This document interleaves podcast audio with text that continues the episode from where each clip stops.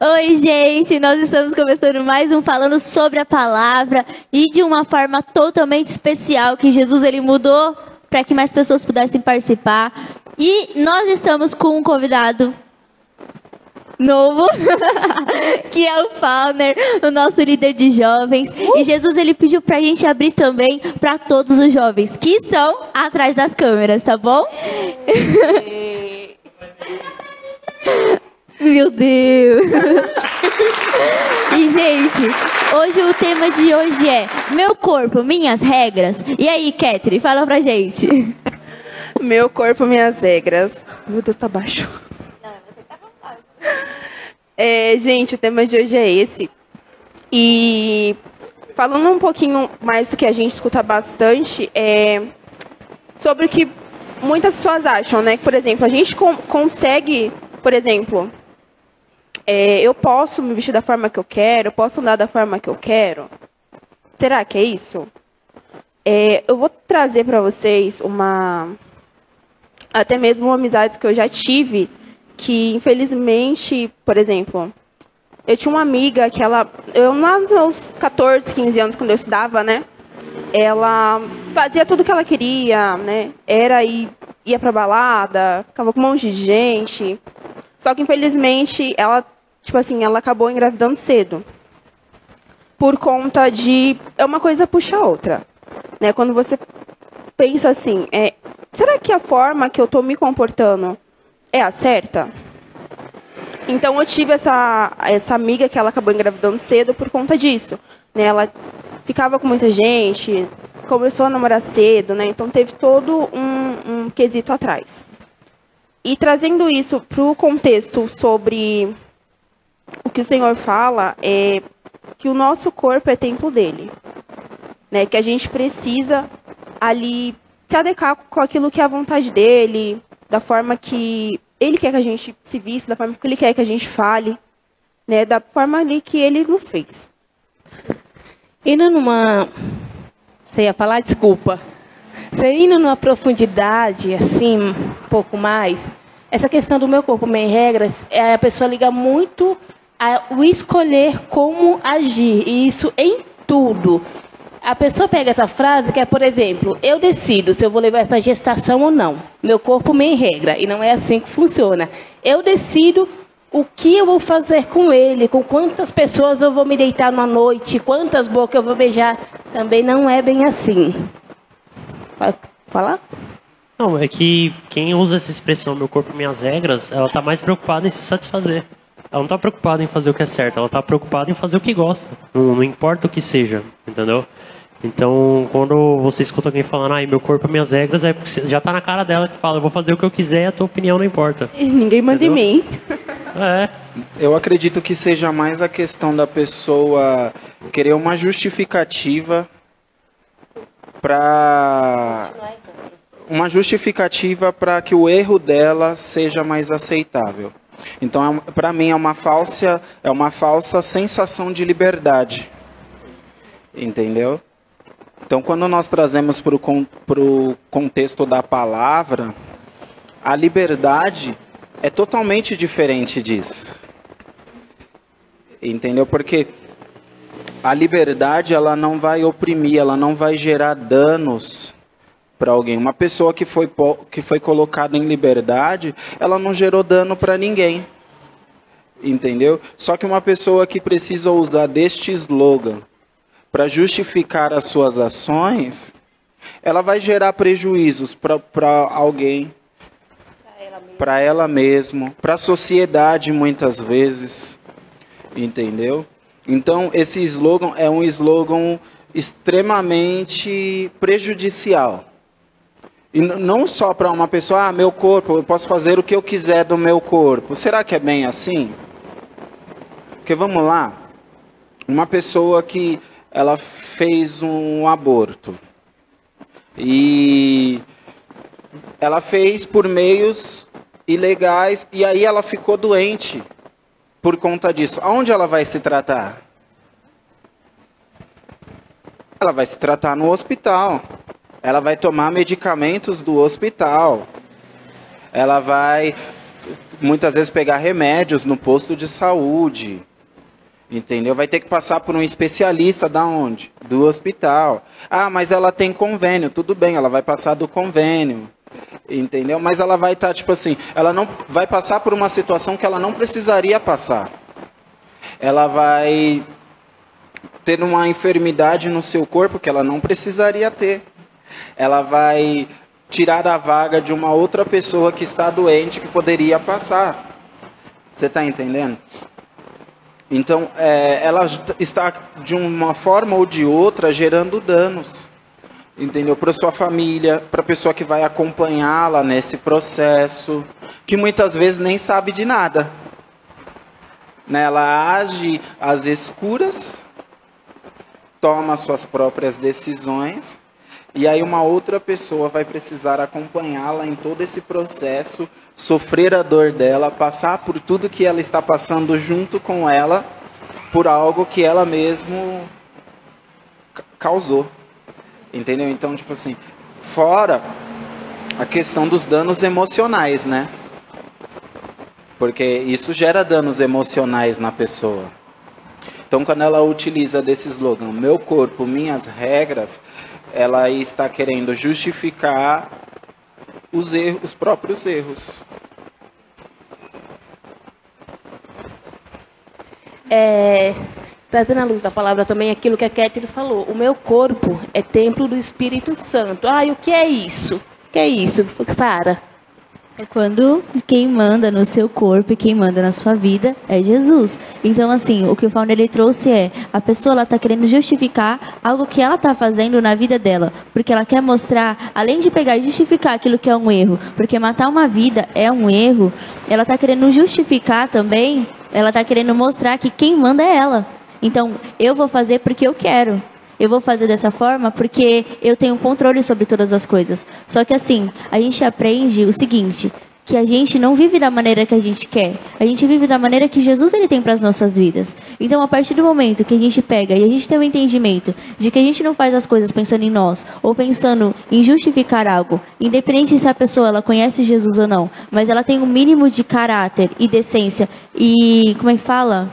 E bom senso. E bom senso, ela não vai pegar e fazer as coisas pensando naquilo que é o meu bem, aquilo que é o melhor para mim, mas ela vai agir pensando no ao redor e pensando, pô, o que, que eu vou fazer para mim que não vai afetar o outro? Porque no caso que o Fauner deu como exemplo, muitas pessoas que têm câncer desde que nasceu, ou pessoas que desenvolveram câncer, muitas vezes pessoas que elas estão numa doença terminal de alguma coisa assim que aconteceu na vida delas e que elas precisam dessa atenção médica e por causa daquilo que ela fez, que é uma consequência, porque o fato dela estar doente, o fato dela ter essa enfermidade é uma, uma consequência. Isso mostra que o quê? Que tudo aquilo que a gente faz, ela tem as consequências nas nossas vidas, seja aquilo que é bom ou seja ruim. Desde quando a gente é criança, a gente entende que quando a gente desobedece, a gente apanha e fica de castigo. Ou seja, é uma consequência, mas uma consequência ruim. E quando a gente pega e obedece, os nossos pais vão lá, eles dão parabéns, eles sorriem pra gente, eles dão beijo, abraço. É, gente, porque minha mãe, quando eu fazia coisa errada, ela me batia quando era muito errado, me colocava de castigo e não tinha essa de beijo e abraço, não. Fez errado, problema seu, vai ficar de castigo. Agora, quando eu fazia certo, ela não era uma recompensa, mas era o fruto daquilo que eu colhi na vida dela. Pô, obedeci ela, mais que uma obrigação, tem que obedecer mesmo. Aí depois ela, por livre e espontânea vontade, vinha, ai filha, te amo, me dá um beijo, um abraço. Vinha do nada com chocolate. Não foi porque eu obedeci mas porque isso causou nela, isso causou um, um, fruto bom daquilo que eu fiz que é o certo. E vocês entenderam? Até porque a palavra, ela vai falar em, lá em Gálatas 6, Gálatas 6, 7, que não vos engane, de Deus não se zomba. O que o homem semear, ele vai colher. Entendeu? Então, é, as pessoas elas querem agir promiscuamente, fazendo tudo o que dá na telha e não querem passar pelas consequências. Entendeu? Então as pessoas querem se relacionar sexualmente com qualquer um e não querem passar as consequências disso. Exatamente, não quer pegar uma DST, entendeu? É, ou sofrendo de depressão ou ah, ninguém me ama, ah, já saí com várias pessoas e com nenhuma deu certo. É a consequência dos teus atos. Entendeu? Porque qualquer pessoa quer se, se relacionar com uma pessoa interessante, que tem alguma coisa a agregar, que sabe conversar, né? Uma pessoa que tem assunto, sabe? Não tem uma coisa mais ruim que você conversar com uma pessoa e no meio da conversa você vê que as ideias não batem. Entendeu? Aí fica assim, tipo assim, nossa, um assunto vago. Entendeu? Mas agora você conversar com uma pessoa interessante é maravilhoso. Só que se, se há uma pessoa que não tem valores, não tem valores de preservação, entendeu? É, inclusive hoje fala-se muito nisso, é? Ah, eu não quero ter filho e minha noiva, minha noiva quer ter filho. Ah, eu não quero ter filho e minha namorada, eh, sabe, quer ter filho. Então, tipo assim, são pessoas que têm valores diferentes. Entendeu? Então chega uma hora que você vai ver que as ideias não batem. Entendeu? Então, uma pessoa que ela usa desse bordão para justificar os seus meios é uma pessoa que toca os seus valores totalmente distorcido. Entendeu? E que tudo que ela fizer, ela vai colher. Assim como todos nós. Todo mundo que, que está na terra colhe os frutos das suas ações. Então, se você planta bons, boas sementes, você vai colher bons frutos. Se você planta más sementes, você vai colher maus frutos. E acontece também que a pessoa que ela faz desse slogan a verdade da vida dela, muitas vezes tem uma resistência a conhecer a Deus, a se relacionar com Deus, porque ela pensa: eu sou dona da minha vida. Por que, que eu vou largar o controle da minha vida para entregar esse Deus aí? Querida, é a melhor coisa que você faz da sua vida. Não tem coisa melhor do que você se relacionar com esse Deus, do que você submeter à vontade dele, do que você deixar a sua vontade e fazer a dele. É hum. claro que ela vai ter resistência, né, mano? Ela vai ter que abrir mão dela mesma para Deus. Ela vai ter que abrir mão de muita coisa para se relacionar com Deus. E muitas vezes a pessoa olha e fala: Não, deixa quieto, vou continuar vivendo a minha vida, continuar fazendo o que eu quero. Eu vou deixar de ficar. Hum, como é que eu falo essa palavra, meu Deus? Eu vou deixar de ficar fazendo as coisas que eu faço para agradar esse Deus aí? Vou deixar de me divertir, de sair à noite, de de sair com meus amigos para agradar esse Deus aí? Para virar careta, para é. virar chato. A né? maioria das pessoas, a maioria das pessoas que pensam assim, nem a Deus conhece. Deus está muito distante e elas se lembram dele em oração, numa reza ou em alguma coisa, porque precisam de, um, de uma bênção, de um favor ou de um milagre. Tá? Então a maioria das pessoas que pensam assim, meu corpo, minhas regras, elas pensam no seguinte aspecto: a vida é minha e eu faço dela o que eu quiser. Só que a vida é um dom que Deus nos deu. E nós temos o direito de caminhar na presença de Deus. Caminhar na presença de Deus da maneira correta ou o direito de viver a nossa vida conforme nós queremos. Só que esse nós queremos muitas vezes, ele está tá subjetivo. Muitas vezes a gente está preso e nem sabe que está preso. Então nós temos aqui o exemplo do Gabriel. Temos o exemplo do Gabriel. A vida era dele, o corpo era dele, ele bebia o que ele queria, fazer. E para ele, ele não estava escravo da bebida, ponto. O dia que alguém falou para ele: tá bom, já que você não tá, então consagra a Deus. Aí ele percebeu que ele estava escravo da bebida. Então a maioria das pessoas que trazem isso, ai, meu corpo, minhas regras, levanta a bandeira disso, levanta a bandeira daquilo, elas estão numa motivação egoísta e própria. Elas não pensam nas consequências, como já foi dito, mas elas também não pensam que existe um Deus Ai, Deus me ama do jeito que eu sou. É, Ele te ama do jeito que você é. Só que Ele te formou para um propósito maior. Porque aí as pessoas caem naquela: o que, que eu vou fazer da minha vida? Para que, que eu nasci? Para onde que eu vou? E isso gera aquilo que já foi debatido aqui sobre a frustração, porque ela não sabe nem para que ela nasceu. Começa a se tornar uma vida vazia. Para que, que eu estudo? Para que, que eu trabalho? Para que, que eu faço isso? Para que, que eu faço aquilo? Vem a consequência. Beija 10 numa noite e quer casar. Não, eu não quero casar. Tá bom assim. Tá bom assim. Muitas vezes fala, ah, eu sou isso mesmo, eu sou aquilo mesmo. Tá falando, mas não tá querendo viver com, de acordo com aquilo que são os padrões de Deus. Mas eu quero o favor de Deus. Ah, eu quero. Ora eu quero, ora eu não quero. E aí é onde vem essas benditas dessas consequências.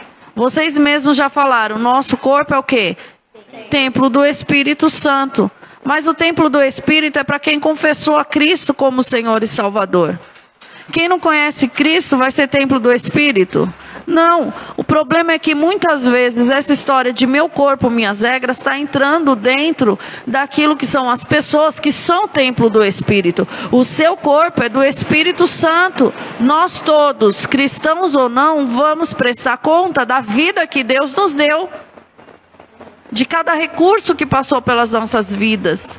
De cada consequência de atitude que nós fizemos. Nós vamos prestar. Ah, mas eu não acredito nisso. Espere e verá. Vai ter essa prestação de contas. Agora você imagina uma adolescente de 12, 11 anos que peita a mãe. A mãe trabalha dia e noite para sustentar porque teve ela, ou o pai largou, ou o pai faleceu, ou o pai está preso, sei lá o quê. Essa adolescente mal vai para a escola, começa a andar com as meninas, sai de baladinha, vai para casa dos outros, começa a encher a cara de cachaça começa a fumar um beck da vida, daqui a pouco está aparecendo grávida, o que, que vai ser dessa adolescente? Aí o pessoal fala assim: é vítima da sociedade. A mesma sociedade que declarou teu corpo, tuas regras. Então não é assim. Nós temos um, um, parâmetro que é a palavra de Deus, mas não, nem todo mundo tem esse parâmetro que é a palavra de Deus. Andar de acordo com a palavra de Deus nos traz frutos bons. Agora pense, uma menina de 14 anos que engravidou, ela perde o ano letivo, ou ela fica muito atrasada nos estudos, apesar de passar. Ela perde toda a juventude dela, porque agora ela tem uma criança para cuidar. Porque se a mãe for mãe mesmo, vai falar: o filho é teu, é você que amamenta, o filho é teu, é você que troca, o filho é teu, é você que cuida para trabalhar eu cuido, ou pago alguém para cuidar. Agora, para você sair por aí, cuide você, vai sair, vai sair com seu filho. O que a gente vê hoje em dia é muitas vezes adolescente achando que sabe tudo, peitando pai e mãe, respondendo, sabe demais, quer fazer do jeito deles, engravida e joga o filho, o filho não é neto, agora o filho vira filho da avó. Tá errado. Está errado. Cada coisa tem o seu devido lugar. Quando que essa mãe vai aprender a ter responsabilidade? Enquanto tiver alguém cobrindo, nunca. Esse processo é um processo difícil, mas é um processo que ela precisa amadurecer. Infelizmente, agora você é mãe. Ponto. Ou felizmente. Agora você é mãe, vai cuidar dessa criança. Agora você é mãe, você tem que trabalhar para sustentar. Agora você é mãe, você vai trabalhar, estudar e cuidar do seu filho. Vai lavar as fraldas, vai lavar os coeiros da vida. Nem sabe o que é coeiro. né? Vai cuidar. Tem que assumir essa responsabilidade. Fora que a gestação não é fácil, muda, transforma todo o corpo. Ela perde amigos, não é mais do mesmo jeito. Sabe? A vida dela é toda transformada. Agora, se essa adolescente olhasse para a palavra de Deus, ela começaria pelo primeiro, honrar pai e mãe. Segundo, se guardarem em santidade. Terceiro, provérbios, para ela verá bom. Aí me fala, o povo acha que a palavra de Deus nos traz, como é que fala? Tira a nossa liberdade.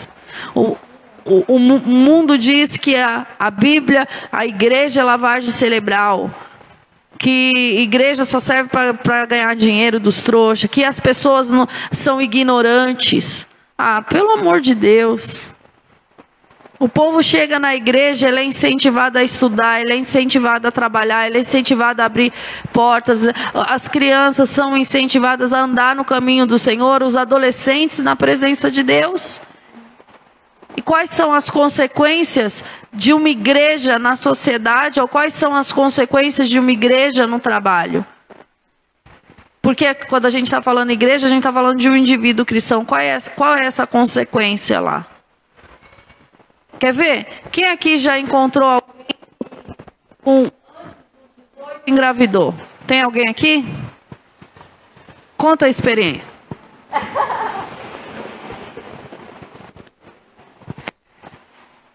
Como é que foi a vida dessa pessoa?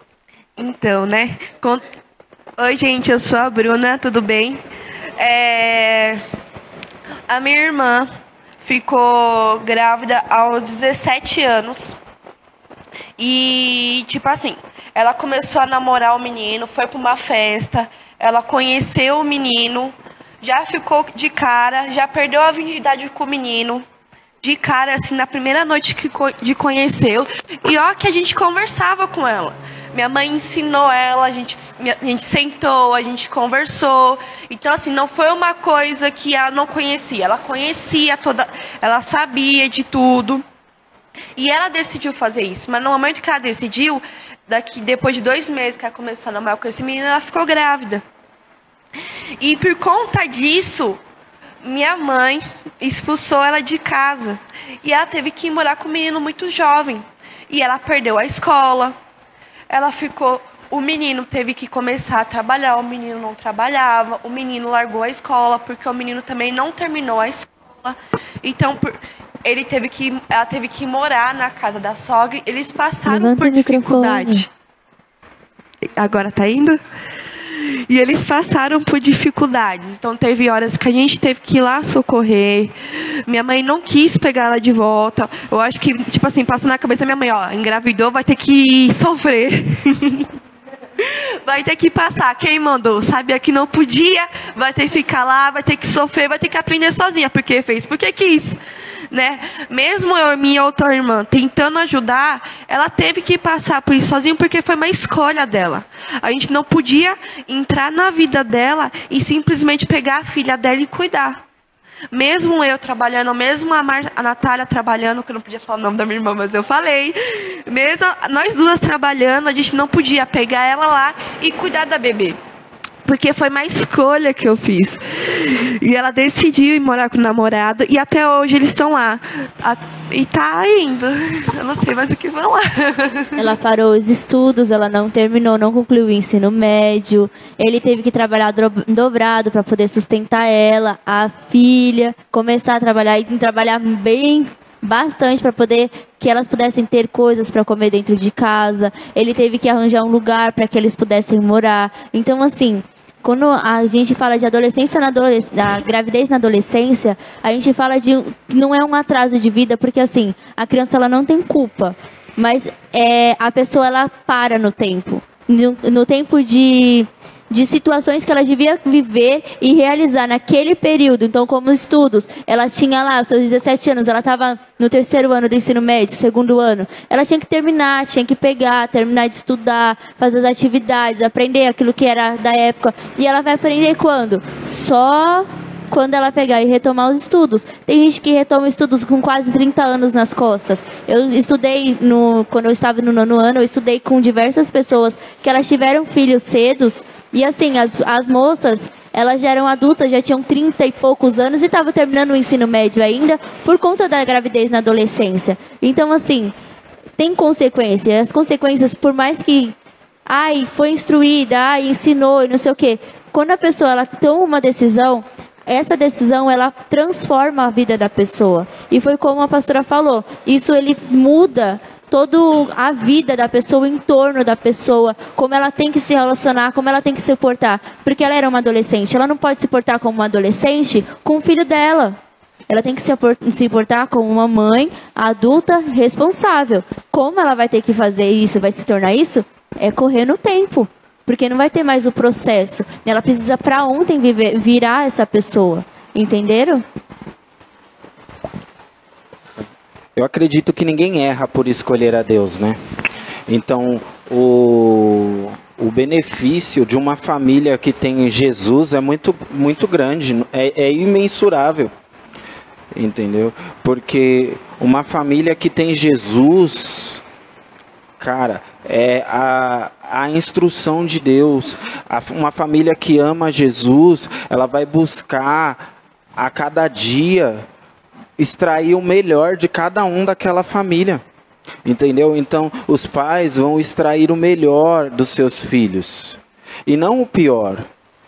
Entendeu? Não é, vai ensinar a educar os seus filhos. Então, eu já me peguei várias vezes tendo que é, tirar ensinamentos da cabeça dos meus filhos que colocaram na escola. Entendeu? Mas estamos lá, é um trabalho árduo, mas nós vamos incentivando os nossos filhos a seguirem os preceitos do Senhor. Entendeu? Então, é, não há nada que Deus nos peça que vai nos fazer mal. Então, se você ensina uma pessoa que ela vai se, se relacionar após o casamento, é, bem, é bênção para ela. Entendeu? Se você, se a palavra nos ensina a, a, a agir com honestidade, é bênção para ela. Entendeu? Então tudo que o Senhor nos pede é bênção para as nossas vidas. Aquilo que para o mundo é proibição, mas para nós é princípio. É questão de princípio você uma moça, um rapaz jovem ali nos seus sei lá, 15 anos, não sair ficando com todo mundo, não sair beijando todo mundo, porque ele está se guardando para o momento em que o Senhor vai preparar uma pessoa para ela. Então, o Senhor vai preparar, a pessoa crê, o Senhor vai preparar alguém para mim. E ela não vai escolher qualquer um.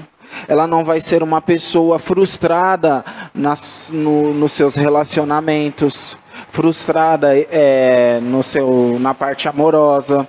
Hoje o que mais tem são pessoas frustradas com casamento, frustradas com família, Entendeu? Então, muitas vezes ela cresceu num lar onde Jesus não era o centro, onde não eram praticados princípios espirituais, e aí ela foi ferida. Entendeu? No seu relacionamento familiar e ela vem carregando isso. Entendeu? E aí ela se porta desta forma entendeu? Querendo utilizar de sensualidade para ganhar alguém, usar de artimanhas é, maliciosas para conseguir uma promoção. Entendeu? Hoje em dia é muito comum isso. As pessoas usarem, então a pessoa sai com o chefe. Ah, mas o meu corpo, minhas regras. Ninguém tem nada a ver se eu estou saindo com o meu chefe, mas o intuito dela sair com o chefe não é porque gostou da pessoa do chefe, mas é porque ela está buscando uma promoção, está buscando um aumento de salário,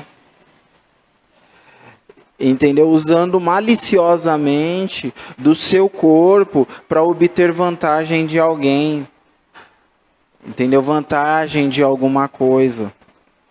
Entendeu? Já como Ou cristão. ter nós... atenção que não tem em casa. Sim, suprindo necessidades que não, não, não recebeu na família, né? É, é uma forma de prostituição. O que acontece bastante é que as pessoas confundem liberdade com libertinagem. Elas falam, ah, eu quero liberdade, mas o que ela quer mesmo é libertinagem. É fazer o que quer a troco de, de qualquer coisa, entendeu? Sabe. Na, na vontade dela, sabe? E aí o que acontece? Aí, e o que é a libertinagem, Fábio? É, aí o que acontece? Quando a pessoa ela, ela começa a agir na libertinagem, ela. Libertinagem, ela começa a invadir o direito do outro. Ela, o que ela faz começa a ferir os outros, como a gente estava falando mais cedo. Entendeu? E Deus ele traz regras, mas é mais conselhos do que regra. Eu obedeço a Deus se eu quiser, ele não interfere no meu livramento, no meu livre-arbítrio. Só que a questão é, se eu não obedeço a Deus, muito provavelmente eu me lasco. Porque ele sabe de todas as coisas, ele já sabe o que vai acontecer, eu fazendo o que ele falou, eu fazendo o que ele não falou. Entendeu? Lembrando que não é Deus que te castiga, né? É, não, não é Deus que te castiga. Entendeu? Exatamente, é você gerando mal para você mesmo. E aí, o que que, você, que acontece? A pessoa ela age dessa forma e ela acaba impedindo com que Deus livre ela dessas coisas. Porque foi uma escolha, contra escolhas, não dá para você argumentar, né? Não, aí depois fala, não, Deus é mal, olha o que tá acontecendo comigo, tanta desgraça, tanta Deus coisa. não Mas é existe. consequência do que ela fez e Sim. Tá culpando Deus. E aí Deus olha do céu, minha filha, eu não tenho nada a ver com isso. Você foi sozinha, você pecou sozinha, você tentou cobrir a cagada, não conseguiu, tá se lascando, a culpa é minha. Entendeu? Não, meu Deus do céu. Você decidiu e escolheu e fez tudo. E agora o Deus não existe? É. Agora o Deus não é bom? É. Uma coisa também, gente, que vocês dois falaram, que você não tá só se prejudicando, você se prejudica quem também. Por exemplo, o Fal deu o, Fal deu o exemplo do chefe, você sair com ele. Mano, você alimenta algo que você não pode suprir na outra pessoa. Entendeu? O que, você tá rindo? você. Você, tipo, tá no engano. Você engana a outra, engana a si mesmo. Entendeu? Errado. É mentira. Entra nisso. E gera consequências, né? Sim, a pessoa vai cada vez. Sabe cadeado? Não sei se vocês já tentaram, mas na minha cabeça, quando eu era criança, eu queria juntar um cadeado no outro e trancar todos os cadeados um no outro. É praticamente isso que a pessoa vai. Na minha cabeça era. Eu já pensei Vocês nisso. nunca Acho que pensam? Toda criança já pensou Ah, tá vendo? Não nunca é só pensei eu. nisso. Aí junta um no outro e tal. E aí a pessoa, o que acontece? Eu sei. Calma. Então, e aí cada vez ela vai se envolvendo num ciclo, num, numa prisão emocional, prisão na carne, prisão na mente, prisão de tudo aquilo que a gente pode pensar existe. Por quê? Porque a pessoa ela deu abertura para que pudesse entrar nessa prisão. A libertinagem nada mais é do que uma falsa liberdade. O que que é uma falsa liberdade? Não existe liberdade. Então tá dizendo o quê? Que a pessoa tá cada vez mais se enfiando no buraco, se prendendo mais. Sabe que, não sei, se, não sei se vocês já viram os filmes antigos, mas se vocês assistiram Crônica Ordinária, vocês vão lembrar. Né? Na hora lá que o senhor Túminos estava lá preso, ele estava preso aonde? No pé. Ele não podia andar. Ele só tinha um limite para andar e pegar e na hora caía. Ou seja, a pessoa ela se prende, ela não consegue mais viver aquilo que era para viver. E se a pessoa ela tem um relacionamento com Jesus, ou ela já viveu Jesus, ou ela conheceu Jesus, ou ela aceitou Jesus, falou assim, ó, agora eu entrego a minha vida para o Senhor, o que que ela faz? Ela se coloca em outra prisão, tendo a consciência disso. Ou seja, a consequência daquilo é bem maior do que para uma pessoa que não conhece. Então, quando a gente pega e a gente fala de meu corpo, minhas regras, a gente está falando de um contexto que não é uma coisa. A gente não está falando só do aborto. A gente não está falando só da gravidez na adolescência. A gente não está falando só da mentira que a pessoa conta para ela mesma. Mas a gente está se envolvendo tudo Todo. que a pessoa ela escolhe para ela fora da palavra, fora daquilo que é um- uma coisa que chama princípio, que foi o que o Fauner falou. Porque a pessoa ela não precisa pegar e conhecer Jesus para ter princípio. Princípio vem de casa. Minha mãe não conhecia Jesus quando ela era adolescente, mas os pais delas passaram com o quê? Princípios. Você não vai pegar e ter relação antes do casamento, por quê? Porque isso é errado, você vai se guardar. Quando você casar, aí você tem. É princípio de pegar e ter um reconhecimento do teu valor. Porque uma pessoa para pegar e ficar com vários, ela não sabe quem ela é.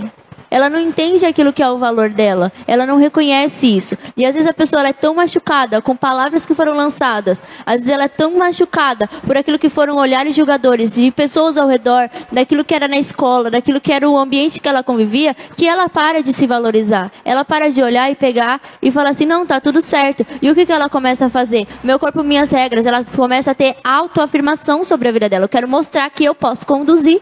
Eu posso, eu quero mostrar que eu posso, eu posso controlar. Não tem ninguém para pegar e ditar regras. Só que assim, quando é no particular da pessoa, o que acontece? A pessoa ela chora, a pessoa ela sente dor na alma, que é pior do que sentir uma dor física. Ela pega e se entristece, ela não consegue olhar para uma pessoa e confiar na pessoa porque ela está esperando algo ruim.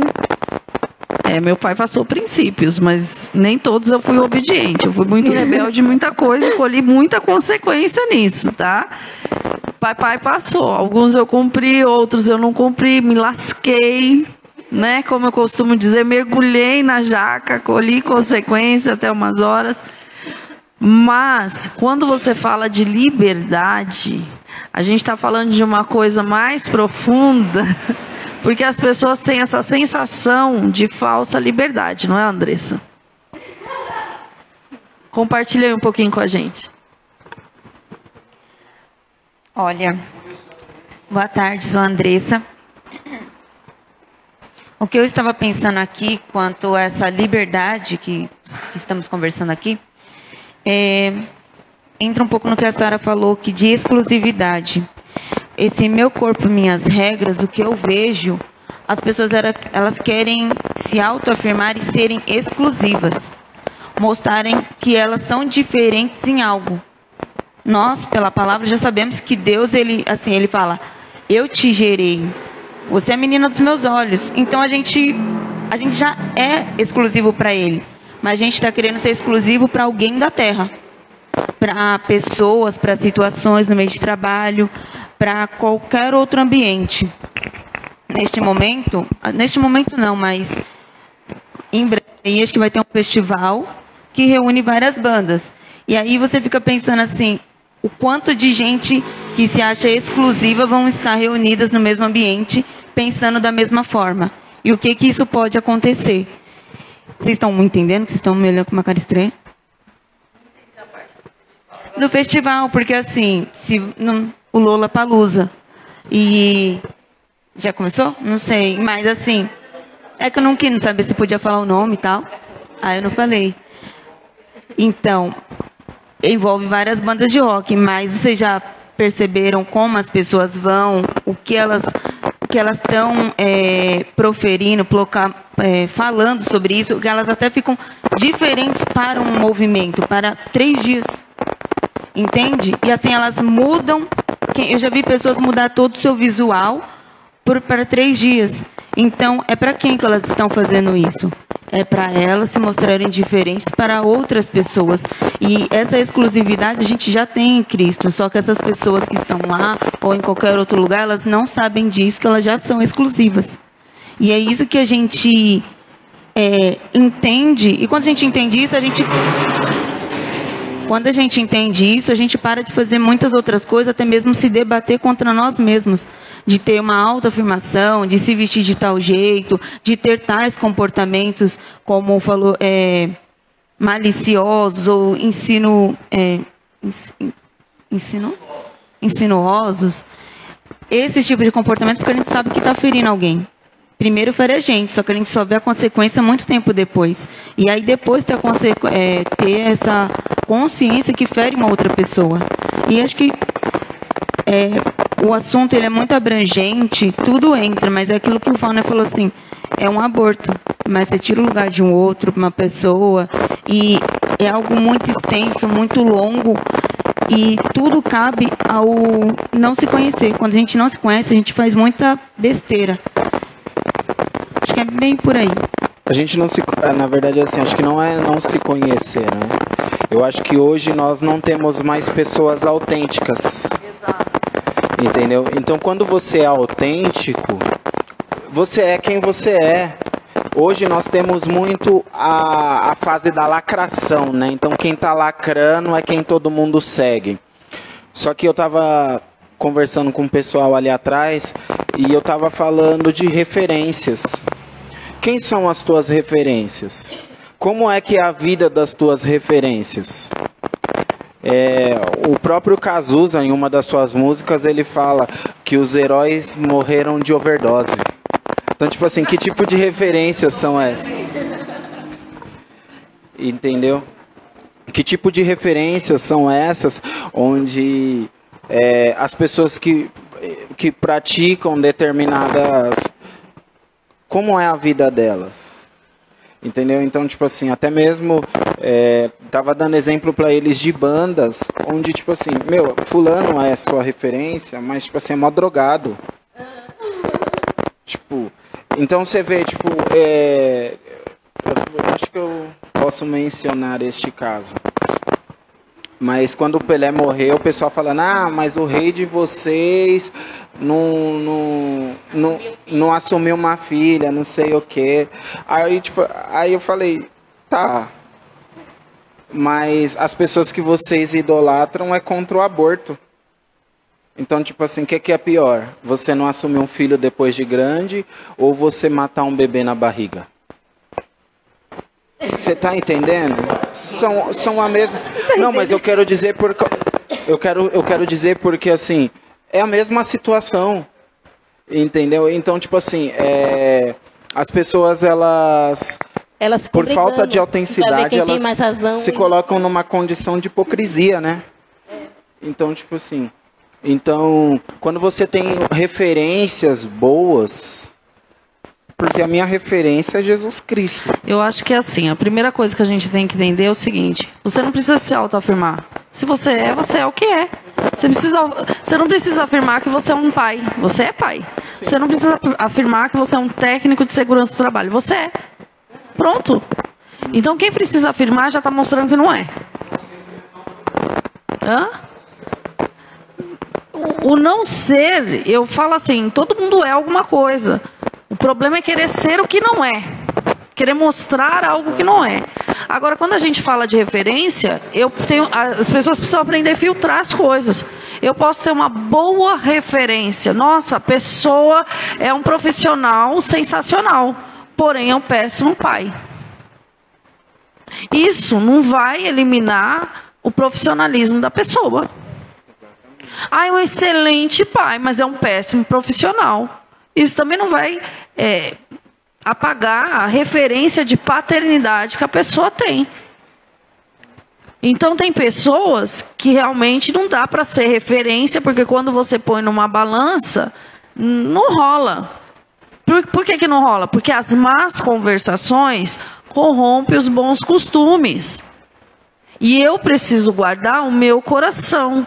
Então, quando a gente está falando de referência, a gente sabe que todo mundo é humano, é falho, é pecador. Mas você tem que ver o que, que vai pesar nesse negócio.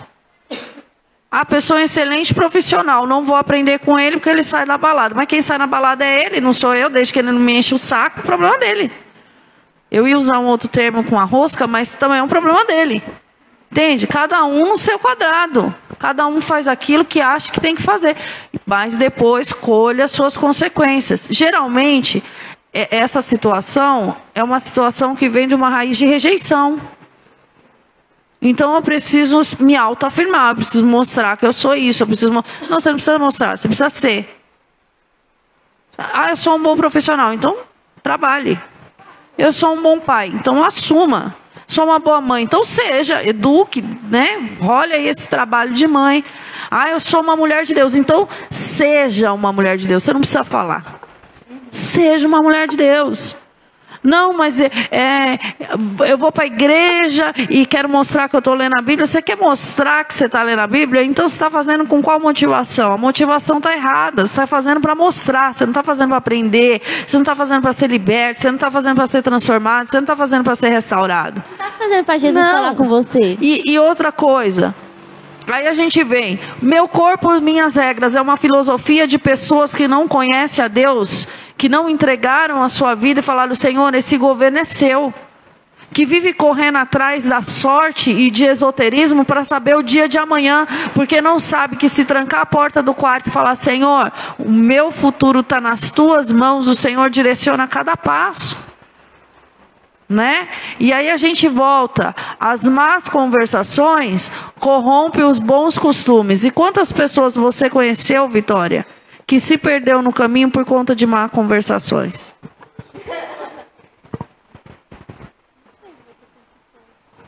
Oi, gente, eu sou a Vitória e eu tô pensando. Porque são muitas.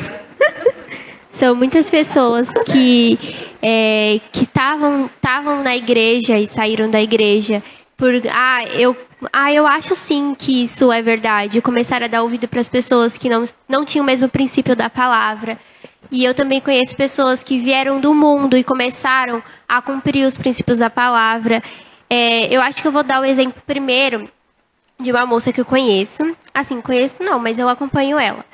É, e assim, ela antes ela ia muito pra balada, ela ficava com quem ela quiser, é, com quem ela queria. Era literalmente o meu corpo, a minha regra. Você não manda que- o que eu vou usar, você não manda no que eu vou fazer, você não vai mandar na minha maquiagem, você não vai mandar no meu cabelo, você não manda em mim, entendeu? Eu cuido da minha vida e você cuida da sua. E ela entendeu, a partir do momento que ela se entregou para o Senhor, que isso era errado. E aos poucos veio uma coisa chamada processo. O Senhor veio limpando ela, a, a princípios das roupas que ela usava. No- isso não é legal, fulana. Você quer se mostrar mesmo? Vamos para a palavra. O que está dizendo na palavra sobre isso?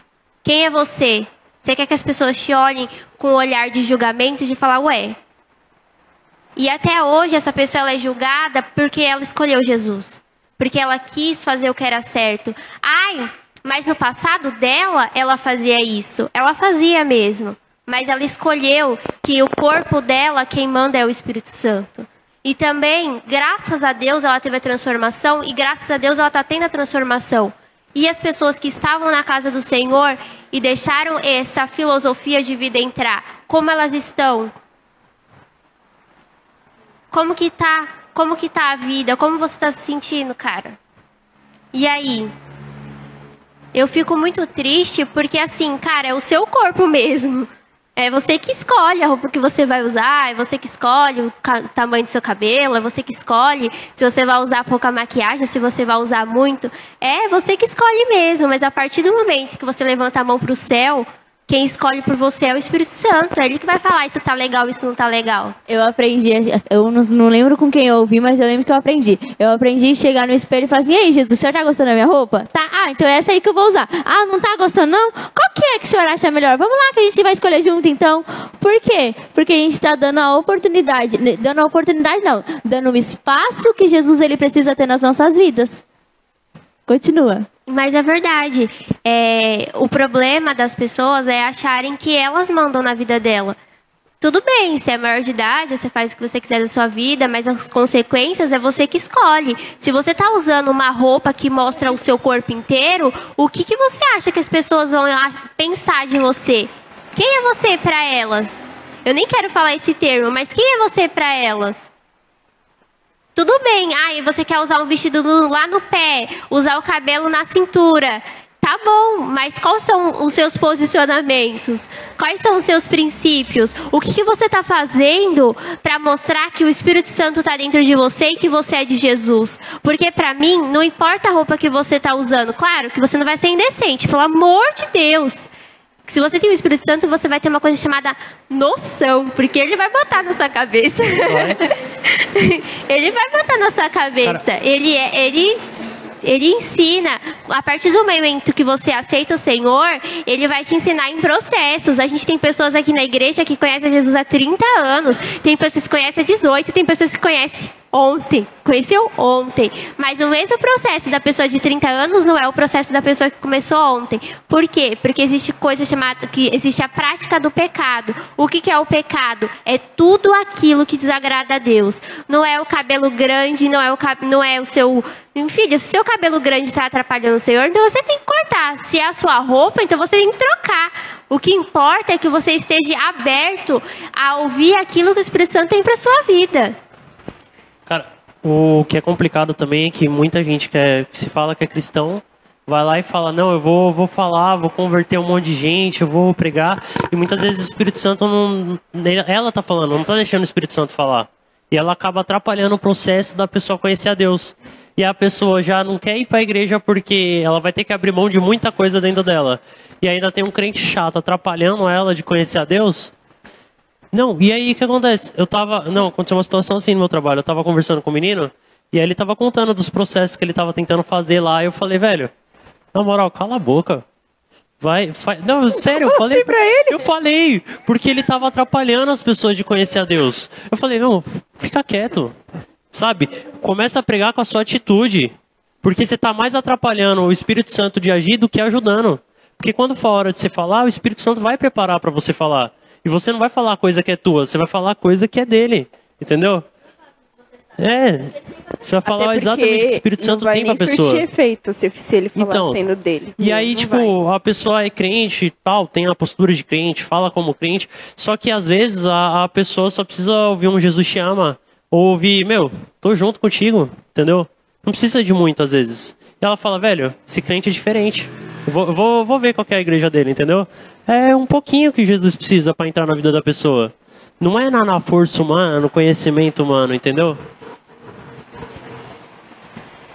Porque na verdade o que acontece? O comportamento certo, ele vai quebrando as barreiras das pessoas e vai despertando uma curiosidade. Você é diferente. Por que você é diferente? Como vai se dar isso? Como vai ser isso? E ela mesma acaba se colocando na condição. Como é que é aí esse relacionamento com Deus que você tanto fala? Como é que é essa tal dessa intimidade? Mas como você conseguiu ouvir a voz de Deus? Ela mesma acaba falando: Eu quero conhecer aí esse Jesus. O que eu preciso? Eu quero ir na igreja. Porque muitas vezes o que, que acontece? A pessoa vem com um mutirão de problema, fala, fala, fala, fala, fala na sua orelha, mas na verdade você dá a direção, ela não quer seguir, porque ela só quer alguém para desabafar. E aí a pessoa fala assim: Ah, você fez? Não, não fiz. Vamos lá para a igreja. Não é o fato de vir para a igreja, gente. É ouvir a palavra de Deus, entender e obedecer. Porque vir para a igreja e sair do mesmo jeito, fazendo as mesmas coisas que os outros fazem, não muda nada. Vai ter a consequência que os outros têm. Para ter uma consequência diferente, nós temos que ter sementes, semeaduras, atitudes diferentes, palavras diferentes, aplicação daquilo que a gente vive. Porque conhecer e cultuar aqui e sair lá fora e fazer do mesmo jeito é o que o Senhor fala em Isaías. O culto acaba sendo abominável, ele não gosta, ele detesta, irrita. Então, assim, a esse... irrita Deus, é isso que o fala, irrita. Então, a essência que nós temos que ter é uma essência de quem realmente tem um relacionamento com Ele. Todo programa que a gente passa aqui, a gente volta e fala de uma palavra chamada relacionamento, intimidade, secreto, aplicação da palavra, porque sem isso, não tem vida cristã. Não tem vida cristã. E aí a pessoa foi lá e chutou o pau da barraca e fez tudo isso. E agora? E agora, Sara? Ah, eu achei que ela ia continuar falando. Tava esperando. O que, que a gente faz, Sara? E agora? Depois que ela fez tudo isso. É. Será que ainda tem jeito? Não, sinto muito, brincadeira. brincadeira. é brincadeira, tem jeito sim, gente. E aí você vai começar a fazer uma oração chamada oração do perdão. E você precisa ter arrependimento. O que é a oração do perdão? Você, vai, você entendeu que tudo isso que você fez deu errado. Você está colhendo, as consequências, porque não é uma vez só que você colhe. É um processozinho aí. Você está colhendo as consequências. Você entendeu que está errado. Você está vendo que você precisa de um conserto. Você está olhando para a tua vida e falando, mano, não tem jeito mais, eu não sei mais o que fazer. Esse é o momento que você para tudo que você está fazendo e você fala, Jesus, me ajuda. E aí você vai começar a pedir perdão. Senhor, me perdoa. Me perdoa, Pai, por tal coisa. E tem que falar cada coisinha. Porque chegar e falar assim, ah, Jesus, me perdoa. Não funciona, gente. Não é assim. Porque quando você vai pedir as coisas para Jesus, você fala cada detalhe do jeito que você quer e quer que ele te atenda da forma que você quer. Então, assim, não é dessa forma. Senhor, me perdoa porque eu menti. Me perdoa, Jesus, porque eu fui lá e me prostituí. Me perdoa, Jesus, porque eu flertei. Me perdoa, Jesus, porque eu fiquei. Você tem que dar nomes a tudo aquilo que você entendeu que é errado e pedir perdão e se arrepender de verdade, porque arrependimento ele gera fruto. Você se arrepende, você fica entristecido com você. Você fica entristecido porque você feriu Jesus. Você vê tudo isso e você fala, eu não vou fazer mais. E quando você entende isso, você nunca mais volta. Você pega assim, deixa quieto, eu vi que isso não dá dando certo, eu não quero isso na minha vida. Se eu fizer isso mais uma vez, vai ter a consequência maior porque eu já sei que é errado. E você começa a ter, entrar num processo de limpeza, de você pegar e botar tudo isso para fora, pedindo perdão para Jesus, para que ele possa limpar o teu interior, para que ele possa falar com você. E aí você começa a criar um relacionamento com Ele. Porque a gente chega na presença de Jesus, todos nós já conhecemos Jesus, que estão aqui. E a gente não chega em Jesus e fala: E aí, cara, deixa eu te falar, eu tenho uma lista de coisas para te apresentar. E aí, cara, deixa eu te falar, eu tenho um sonho, eu quero que você faça desse jeito. A primeira coisa que a gente faz, eu não sei vocês, mas a primeira coisa que eu faço entrando na presença de Jesus é começar a pedir perdão porque eu não consigo entrar na presença dele e tá cheio de mim. Porque quando a gente pede perdão, a gente se esvazia de nós para dar o espaço para que ele fale através das, suas, das nossas vidas, para que ele nos limpe, para que ele fale conosco. Mas e aí, o processo, ela precisa passar o Como já foi apresentado, né, gente? Sou o Claes. É, a pessoa não deve passar sozinha, claro. Porque aí agora ela vai procurar uma ajuda. Além do, ela já foi pro secreto, já começou a pedir perdão. Ela já se reconheceu que ela estava fazendo errado. Aí agora ela vai procurar através daquelas pessoas que ela reconheceu o erro. E essas pessoas já vão auxiliar o que ela deve fazer. Porque ela não, ela não vai saber exatamente onde, o que ela tem que fazer e, o, e como ela vai ter que fazer. Ela não vai ter material para isso, ela não vai ter nada e ninguém para que ensine. Então, a gente que está mostrando para ela as atitudes certas, que eu espero, né, que todo mundo nós aqui que ai, é claro, da desfrutar. É que espelhando aqui, né? Os cristãos, pelo amor de Deus.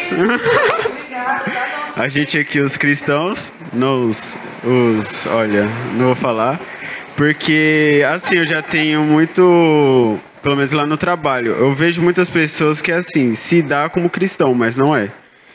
Porque é assim, é muita mentira, é muito orgulhoso e meu sabe, fofoca é uma coisa assim que chega a doer o ouvido, parece que tá sangrando, sei aquela agonia.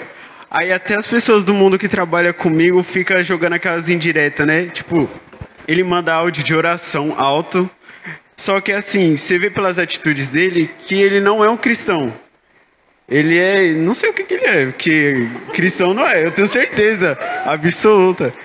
Porque assim, ele trata das pessoas como se fosse pior que bicho, sabe? E, e ele se diz cristão. Aí eu, a gente, assim, as pessoas do mundo que trabalham comigo fica, caramba, ele ainda é cristão, ele se diz evangélico, mas ele faz isso, isso, isso. E tipo, a história dele do, do passado, que eu não sei se é passado, né? Porque não é cristão. Ele era, eu não sei se vocês sabem, mas é, pode falar? É. Ele era cafetão. Então, no caso, ele era, tipo, fazer os testes com, a, com as mulheres que ia ficar no programa, entendeu? Lá dentro do, do, das coisas. Aí, as atitudes dele não é de quem abandonou isso daí. E aí, toda vez ele, ele fica mandando áudio, é tipo, oração. E aí, varão, tá firme na presença de Deus? E eu falo, cara, como é que você consegue falar isso? É uma coisa assim que, tipo, eu não sei como essas pessoas que ele está ajudando está se espelhando nele. Porque ele não tem atitude nenhuma, e isso gera, eu acho que vai gerar uns, uns cristãos de hoje em dia, né? Porque não tem referência de nada e a referência é a pior que tem, tipo um drogado, que o Fowler falou. É, meu, isso daí dói demais quando eu tô ouvindo, porque tem um cristão que, tipo, todo dia ele lê a Bíblia, ele, cara, ele é, aquele cara ali, eu acho que ele é ele é da hora. É, dá, dá, dá pra ver, porque ele é. Meu, ele todo dia leva um versículo pra gente, aí ele fala, ele coloca louvor, deixa um clima mais agradável, leve. Ele praticamente quase chama a presença de Deus, só não chama mais porque tem outros mais atrapalhados que tudo, que se diz cristão e coloca, pela misericórdia, umas coisas muito ruins. Mas é isso, a pessoa tem que se espelhar na, na, na pessoa que tem atitude de cristãs. Pela misericórdia, não vai pela, por esse carinha aí não. Entendeu?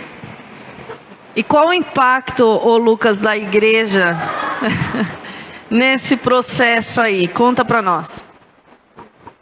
Tarde, sou Lucas. Trazer mudança.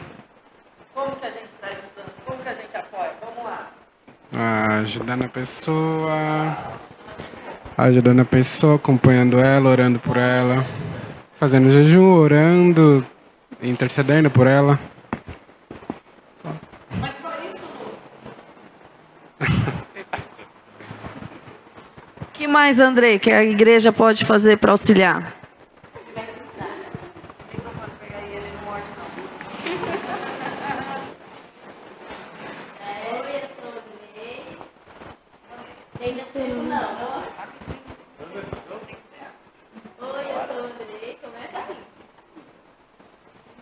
É, Nosso participante está nervoso ali.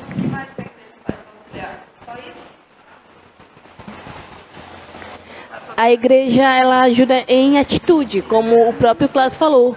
Tem muita gente que fala, eu. Ele voltou a falar? Gente, eu continuo,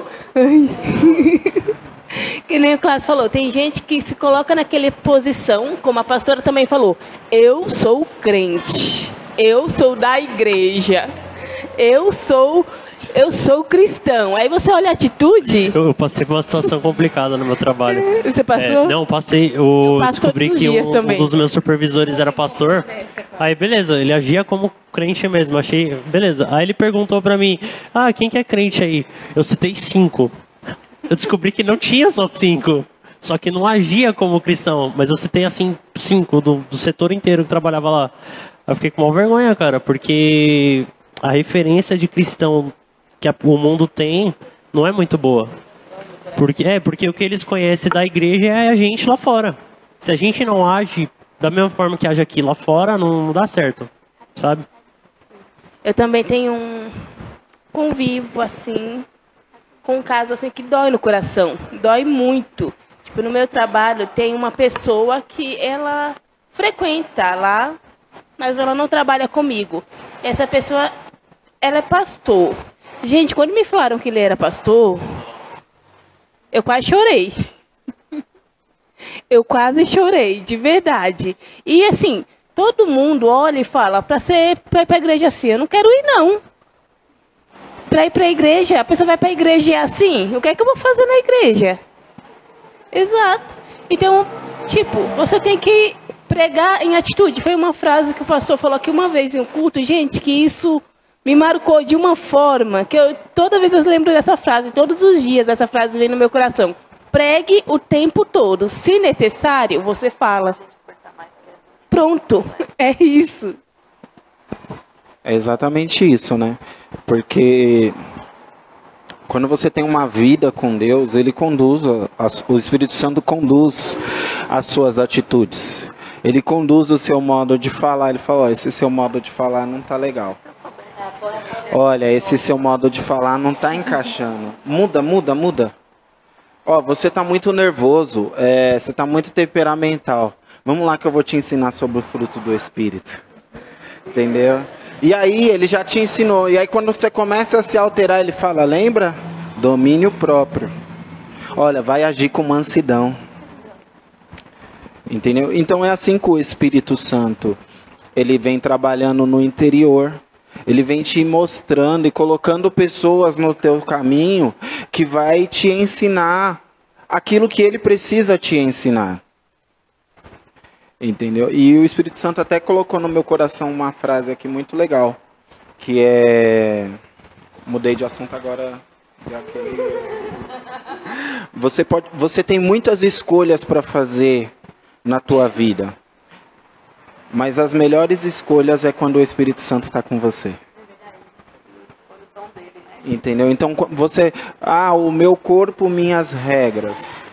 Tudo bem, mas você vai ter escolhas que vão te induzir ao erro, vão te induzir ao sofrimento, vão te induzir a viver uma depressão, uma amargura. Mas o Espírito Santo de Deus, quando ele decide junto com você, ele fala: Não, você não vai por esse caminho porque eu tenho caminho maiores para você. Sabe, e aí você pode estar nos assistindo hoje pensando: Nossa, que caminhos são esses? Saiba que aquilo que Deus tem para cada um de nós é aquilo que os nossos olhos não viram, os nossos ouvidos não ouviram e jamais penetrou no nosso coração. Porque todas as vezes que nós idealizamos alguma coisa, ele faz maior. Sabe, se você fala, não, isso aqui para mim, Jesus, já estava top. Ele faz isso aqui. Entendeu? Porque ele é Deus que surpreende. Entendeu? É Deus que faz infinitamente mais. Ele é um Deus que tem uma vida abundante para cada um de nós. Entendeu? Então, hoje pode ser que você tenha que abrir mão de algumas coisinhas ou de muitas coisas, né? Talvez você tenha que abrir mão do teu ego da tua vaidade, que a vaidade não tem nada a ver só com pentear o cabelo ou fazer uma, alguma coisa, mas eu digo da vaidade no interior, de se colocar acima de tudo e de todos. Porque você não é a bolacha mais gostosa do mundo. Entendeu? Você não é a última Coca-Cola A do última deserto. bolacha vem quebrada, geralmente. Entendeu? É que, é, é que, é que tem gente que se acha a bolacha mais gostosa do mundo, então tive que. Às vezes a primeira também tem. Tem outras bolachas, mas eu sou a melhor. Entendeu? Entendeu? Mas sabendo que o próprio Deus se fez homem, sofreu e morreu porque Ele te ama. E que você não precisa se fazer para ninguém. Você não precisa é, se fazer especial. Você não precisa. Seja uma pessoa especial porque você é especial. Olha só, você é uma pessoa que o próprio Deus morreu por você. Entendeu? Então, quando você quer fazer as coisas da sua forma, o próprio Deus deixa você fazer as coisas da tua forma. E ele sabe que você vai se dar mal, que você vai quebrar esse rostinho lindo que ele mesmo te deu. Entendeu? Alguns nem tanto, mas né? mas que você vai criar, vai quebrar a sua cara. Mas ele deixa. Porque são as suas escolhas. Mas ele quer escolher junto com você. Sabe, quando ele escolhe junto com você, ele vai te conduzir pelo melhor caminho. Andar cercado pelas melhores pessoas. Não melhor de. Mas sabe, as pessoas que ele tem para você. Sabe, você não vai precisar usar de artimanhas malignas, você não vai precisar usar de sedução, você não vai precisar usar de truques e de golpes, porque Ele é quem te abençoa. Ele é abençoador daqueles que o, que o, que o buscam. Então, você não precisa viver da forma que você está vivendo, mas você pode viver de uma forma melhor. Ah, como é esse melhor? Esse melhor é, o, é Jesus, o homem perfeito que morreu na cruz por você. Ele é o, a melhor pessoa que você pode ter ao teu lado. Ele é a melhor coisa que, que pode acontecer na tua vida, porque quando você encontra com Ele, você encontra salvação, você encontra cura, você encontra libertação e você encontra todas as coisas que você precisa, sem você depender de ninguém. Você vai ser somente dependente dele.